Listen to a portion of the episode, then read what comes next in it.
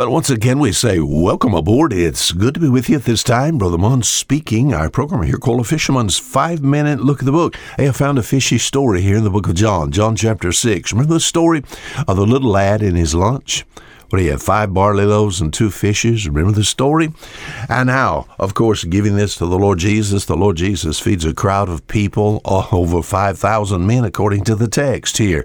So, what could. Uh, what could this story, this story some 2,000 years ago, uh, what could this story, how could this story help us today?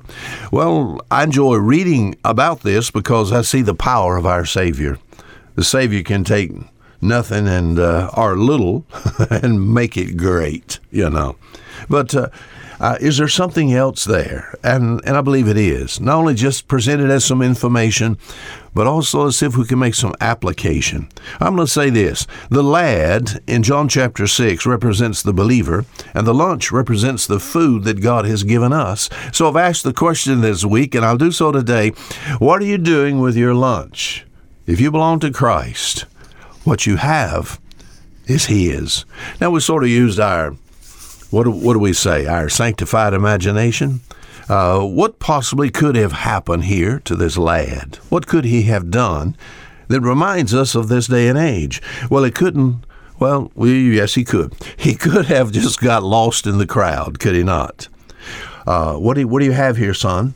Five barley loaves and two fishes. Would you give them to us? Would you give them to Jesus? And then, well, when the fellow finds that out, He's going to have to give of what he's got. He's going to have to give it away.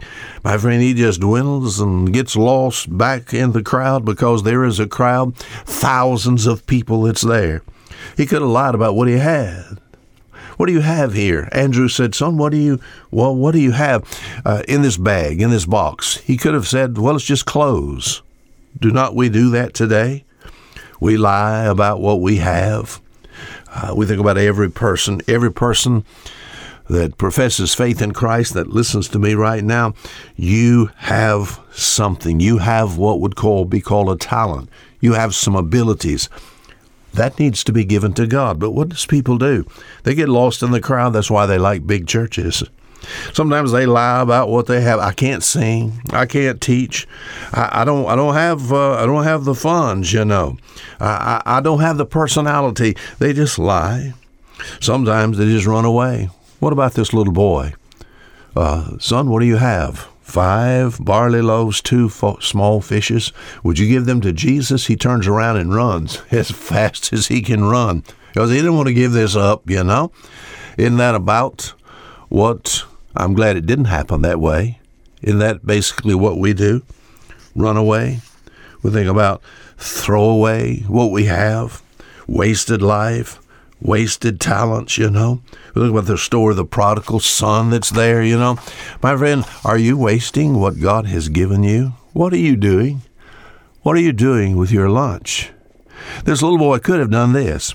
It says in verse 9, John chapter 6, there is a lad here which hath five barley loaves and two small fishes, but what are they among so many? Evidently, he surrendered them uh, to the Lord, surrendered them to the disciples, and the disciples brought them to the Lord. But you know what he could have done? Yes, he could have got lost in the crowd, could have lied, could have thrown them away, but you know, he could have eaten it himself. This was his. Are you listening? This was his.